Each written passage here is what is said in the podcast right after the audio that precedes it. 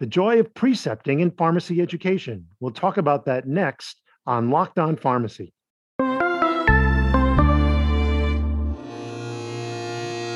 You're listening to the Pharmacy Podcast Network. Since 2009, the Pharmacy Podcast has been leading podcast publications as the insider voice of the pharmacy industry. Explore the profession and business of pharmacy through audio. Join us at pharmacypodcast.com or subscribe on Apple Podcasts, Spotify, Google, or any of your favorite podcast directories. You are listening to the Locked On Pharmacy podcast, the insider's view into the world of pharmacy. Hello, this is Frank Fortin for the American Pharmacists Association. Precepting is an integral component of pharmacy education, and a lot of pharmacists do it. While it may seem to be an intimidating responsibility, the people who do precepting say it's one of the most rewarding parts of their professional life. We've asked two pharmacy educators to come on the program to talk about the joys of precepting. Dr. Lisa Hong is an associate professor at Loma Linda University School of Pharmacy in Loma Linda, California. She practices on an adult inpatient medicine service at Loma Linda University Medical Center. She precepts up to 11 APPE students, six IPPE students, and seven PGY1 residents per year, and was recently honored with the 2021 Preceptor of the Year Award. Dr. Mackenzie Grinolds is an assistant professor at Cedarville University in Ohio and a clinical pharmacist of neurology at a local hospital, where she serves as an IPPE and APPE preceptor. She was part of the second graduating class at Cedarville University School of Pharmacy and completed her PGY1 and PGY2 in internal medicine at Eskenazi Health in Indianapolis. Lisa and Mackenzie, welcome to the program. Thank you. Great to be here. Lisa, tell let's start with you and uh, tell us please something about your background in precepting, how long you've been doing it, what schools and what schools you've been precepting at. Yeah, I was lucky enough to have a lot of precepting opportunities during my residency training, during my PGY1 at the University of Colorado, as well as my PGY2 at the University of Utah. And since then, I've been at Loma Linda University School of Pharmacy, where um, I've precepted up to 26 learners each year, including IPPE, APPE, and PGY1 residents for the last six years. Um, and I practice on an inpatient adult medicine service. Very good. And Mackenzie, what about you? Uh, what is, uh, how long you've been doing it? What is your background in precepting and where have you been doing it? Yeah, so I've uh, been able to precept uh, during my PGY1 and PGY2 at Eskenazi Health in Indianapolis, Indiana. Got to work with two different schools of pharmacy there. And then I took a clinical faculty role at Cedarville University in Ohio. I practice in a inpatient neurology um, service um, at a local hospital where I get to precept um, IPPE or IPPE and APPE, APPE students, along with uh, being in, involved in the PGY1 residency program there, have been uh, precepting for about a year now. So, what inspired you to become a preceptor? Was it an experience with a preceptor? Or was it something you saw? What had you say that's for me? That's a great question. Uh, there were definitely lots of educators and various preceptors who uh, were really uh, influential in my growth as a pharmacy student and as a resident and as a new pharmacist. I think what helped me catch the bug is just the, uh, opportunity to see and help someone else grow as a future pharmacist because I have a niche in pharmacy. I've got my own interest areas, but there's lots of other patients, lots of other health systems, managed care, so many different areas in medicine that need to have excellent practitioners that I want to invest in the next generation of pharmacists to serve uh, patients, serve our um, whoever that they get to serve um, and be excellent in, in, what they do. Great. And Lisa, to use uh, Mackenzie's metaphor, how did you catch the bug? yeah, I I felt like preceptors that I had that had really high expectations for me and pushed me really hard um, really helped me grow significantly. And even though in the moment I felt like, wow, this is so challenging and maybe really struggled on a day to day basis. In the end, I look back and see exponential growth in those time periods when I worked with preceptors who pushed me so hard. Um, so that's what uh, I guess gave me the bug to do the same for my future learners. Great. So every year is different, every rotation uh, is different, I'm sure. Um, Lisa, what what what activities have you developed for your rotation that others who are considering or actually doing precepting now might be able to use at their practice site? I love using layered learning in my practice. Uh, so I like to take multiple layers of learners, including PGY1 residents, APPE students, and IPPE students at the same time. I think it's great to establish a hierarchy of teaching and learning. So if I have an IPPE student who's presenting a topic, because we all do topic discussions to help students improve their uh, knowledge foundation in a certain area. So let's say they're presenting on heart failure. Perhaps an IPPE student would prepare it based off of class notes. And I would expect APPE students to be prepared and facilitate the discussion, but also bring in discussion of use of clinical guidelines and application of those guidelines to, to a specific patient with heart failure. And then from a resident standpoint, I would expect my resident to also assist in the facilitating of the discussion, but also fill in gaps and discuss perhaps how we can use multiple guidelines. Um, you know, there are European um, ESC heart failure guidelines as well as American ACC guidelines. So how are there differences between those two? How can we use them both to apply them to our patients? But then, in addition to that, I expect my residents to discuss primary literature. So, the new Emperor Preserve trial that came out, how does that now affect how we manage our patients with preserved ejection fraction? So, overall, I think it's great to use this layered learning model and it provides a good experience for the students and a good learning environment, as well as opportunities for them to learn how to precept. A lot of role, model, role modeling involved there, too, I would imagine. Yeah. Yeah. And Mackenzie, what what kind of activities have you developed for your rotations? I'm going to take a very practical bent to this question. Um, something that I have found really helpful is um, being really clear when it comes to expectations about schedule and time management with students. One of the ways that I've um, tried to do that is through using a Google Calendar and, and blocking out time so that the students know when they're going to be working at patients in the morning, when we're going to be pre rounding, time on rounds, and then how they can manage their afternoon when when we have topic discussions or journal club presentations or other meetings that i'm going to incorporate them into as well as time for them to work on their own projects and, and manage their own time so that uh, they um, have clear expectations about what what to do and when they can do it. Uh, i found that that has been a really uh, good way to convey and allow students to have some autonomy but also um, understand kind of what the expectation is, um, when they need to be, where they need to be, and how long it's going to happen. So, if someone were to come to you, Mackenzie, and say, "I'm thinking about precepting," what are the uh, three tips that you would have for them? Maybe two or three, uh, just starting out. How would you uh, get them get their minds, help them get their minds around the idea of yes, I can be a preceptor too? Yeah, that's a, a great question. I think a little bit of planning goes a long way. So, planning about planning the schedule, whether you use a Google Calendar or not, uh, being being being intentional about what activities you're including in your uh, rotation is going to be really important uh, how many activities uh, are you going to have the student complete? The number of projects is it realistic? Are they going to be able to get it done? Is it a realistic project based on their level of, of learning like lisa had alluded to earlier?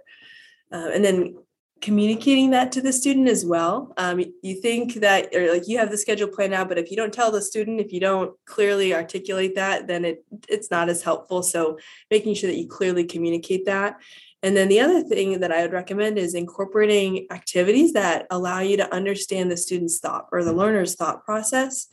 Um, because I don't I don't just want a student to know the right answer. Like on a test, I want I want them to have the right thought process so that they mm. can then apply that in the next situation that they find themselves in. And so for me, the one of those activities is pre-rounding uh, before we go uh, work with the neurologists and residents um, um, up on the hospital floor. So that has been a really formative time. So I and I can even model my own thought process um, early on in the rotation, or depending on the level of learner, and then slowly um, ask questions, but also use that to provide some formative feedback as well. That's great. And Lisa, what about you? What tips would you offer to other preceptors starting out? Yeah. So, as Mackenzie mentioned, setting expectations is really important, whether that's the schedule with a calendar or expectations regarding projects. Um, I think it's also important to take time to think about expectations for each level of learner both at the beginning of the rotation as well as at the end of rotation. So, for example, I expect an IPPE student to start with covering two patients on our inpatient medicine service. I expect APPE students to start with four patients, and then they both should be trying to pick up one patient per week.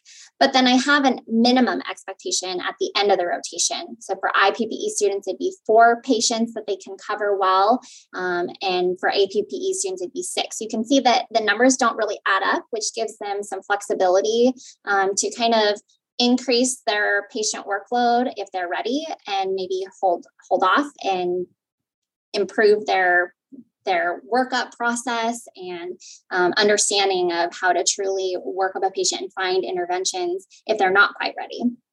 And then from a resident perspective, I expect them to cover eight, but pick up two per day. So by the end of the week, they should be covering most of the service. So you can see that those expectations differ. And depending on the time of the year, those expectations might be um, different for the same level of learner, right? If it's the beginning, like first rotation versus last rotation. So it's important to think about that at the beginning. Additionally, I think a lot of preceptors are scared of the time commitment that it takes to have students and residents on rotation. And so, one thing that I would say is try not to overcommit time to teaching. So, initially, I spent a lot of time discussing patients, talking about their disease states, about doing topic discussions. But just like in the classroom, students are not great at retaining that kind of um, learning. And so it's more about the active learning that helps with their attention. So facilitate their self learning by asking them to present answers to you. Um, and that way you can just fill in the gaps and redirect their self learning or research rather than investing so much time in really trying to fill their brains with the knowledge that you have. Um, additionally, from a time standpoint, think about tasks that you have because I think oftentimes preceptors are worried about gosh i don't have time to sit with these students and residents because i have all these other things to do. So look at that to-do list and think about are there any of these tasks that would be helpful for both you and the student from an experience standpoint? Um, you know things like medication reconciliation patient education communication of recommendations to providers or nurses presentations to the P&T committee or in services there are so many different things on your to-do list that would be helpful for learners. Um, and as a faculty member, you know, development of cases for class or journal club keys for class, these are things that students can gain a lot from. Um, and while the initial time investment to train the learners how to do these things might seem like a lot. Hopefully, if you can train them well, it'll actually pay off in the long run so that by the end of the rotation, they've saved you some time and been able to help you check off some of those to do list items. That's great. Well, this is a lot, but Lisa, there's there's there's uh, um, the rewards you get out of this must be enormous to invest this kind of this kind of effort into your students in your rotation. What's been your most rewarding precepting experience? Um, the most rewarding experience that I think of actually comes from a student who had been placed with me after failing another rotation. Um, they were in general a poor performer and had a history of unprofessionalism in the classroom with inappropriate language and being disrespectful to both faculty and classmates. And I know this isn't sounding very good right now when you asked me for a rewarding experience, hmm. but um, it's coming. Um, but I I was so nervous to have this student on rotation. And on the first day, I sat down and had a very extensive conversation. Setting expectations, as Mackenzie mentioned, is so important. And we had conversations about expectations from a professionalism standpoint as well. And I can't say for sure that that the student's performance was just based on you know this initial orientation and uh, conversation about expectations, but this student really did surprise me um, and in a very positive way. Some students tend to do better in a clinical setting than in a classroom setting. And that was a student. They really stepped it up. And while they still weren't the best student I've ever had, they weren't this crazy rock star that, you know, just blew me out of the water, but they worked so hard and they took my feedback and they implemented it quickly. It was clear we were on the same page in regards to expectations. And I was so proud of the growth of this student. So it made the experience very rewarding. That's awesome. Mackenzie, what about your most rewarding experience?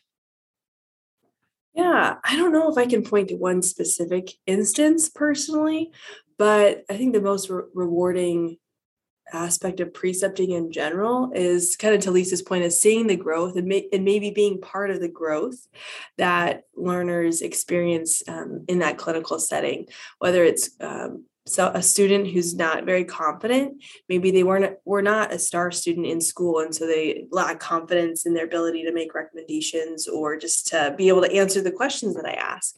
And so seeing them by the end of the rotation being more confident in the answers that they provide and being able to affirm that yes you do know the the right answer that that's correct. It's it's great to see that confidence build. It's also really exciting to see students who are um, are, are really strong and then helping to push them to the next level.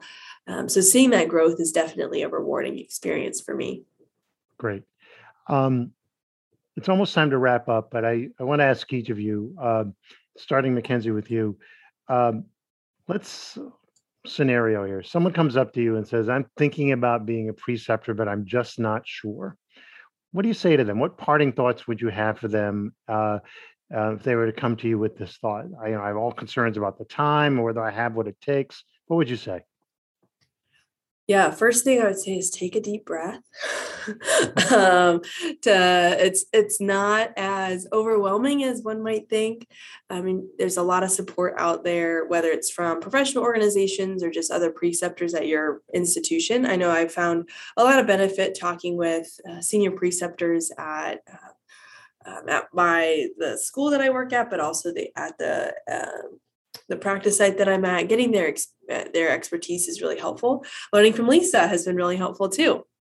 Uh, but also just thinking, um, I think another piece of advice I would give is take a little bit of time before a first student and and uh, make some plans, plan out the schedule, talk, think about those um, expectations, as Lisa had mentioned um, at the beginning, from the beginning of the rotation to the end, based on the level of learner that you might be working with, and and make sure you have realistic expectations that you can then communicate. Um, also, as part of that planning, think about the schedule, whether it's a Google Calendar or just a Word document. Think think ahead and how you can be strategic with your time, your time, but also with the learner's time as well. One other thing that I thought of it as well is think about how you can provide feedback immediately that doesn't surprise the student or the learner at either the midpoint or the final evaluation. Some advice that I got um, from a previous preceptor was implementing something they called uh, feedback Fridays. So hmm. every Friday, um, even before the midpoint, sitting down and just making sure that um, both you and the learner on the same page as, as to how they are progressing. And hopefully there's some informal feedback that's happening after or during pre-rounds or after a topic discussion or a journal club that a, a learner might provide. But I've, I've found that those feedback Fridays or some other type of um, feedback prior to the midpoint and fi- final evaluation helps you and the learner uh, be really clear about how they're progressing through the rotation as well. Great. And Lisa, what would you say to someone who says, I'm thinking about it, but I'm not sure? Yeah, um, I think Mackenzie had a lot of really great points. Thank you for sharing those, Mackenzie. Um, you know, I I think you just have to not be afraid of of of starting and maybe not being an expert at it. The students are there to learn and grow, and you can learn and grow with them. Hmm. Um, one thing that Mackenzie mentioned earlier was, you know, not necessarily finding right answers, but the process of finding them. So, you know, even if you personally don't feel like you have the answers, that's not a bad thing. And as a preceptor, you can teach your learners a lot by saying okay let's sit down together and and what resources should we utilize? How am i going to find the answer? Because then you're teaching them to again not the right answer per se but how to find the right answer on their own in all future situations that they come across. So don't be intimidated by not necessarily knowing everything or feeling like you're an expert in every area or feeling like you're not able to answer all their questions because you can learn and grow together. And in addition um, i want to say I also use the feedback Fridays. I love them. I think they're very effective. And I think one of the best parts about it is that it's feedback should be a two-way street so the feedback fridays that i use it's not just about like let me give you feedback on how your progression is on the rotation on a week to week basis i mean yes that's important but it's also hey i want to take this time to ask you like what can i do differently to help you learn better um, is there something that I can do differently from a precepting standpoint or from a rotation design standpoint to help this be a positive learning experience for you? And so, again, if you're worried about starting out, use your learners to help give you that feedback so you can continue to improve it for, for your future uh, rotations. That's great. Definitely write th- write that advice down too. Very good. Ongoing active learning every day. Very good. Well, Lisa Hong and Mackenzie Reynolds, thanks so much for joining us. And thank you for joining us on the program. Thank you for having us. Yep, appreciate it. And that's it for this edition of Locked On Pharmacy. This is Frank Fortin for the American Pharmacists Association. Thank you for joining us. This podcast has been brought to you by the American Pharmacists Association, the largest professional association of pharmacists in the United States.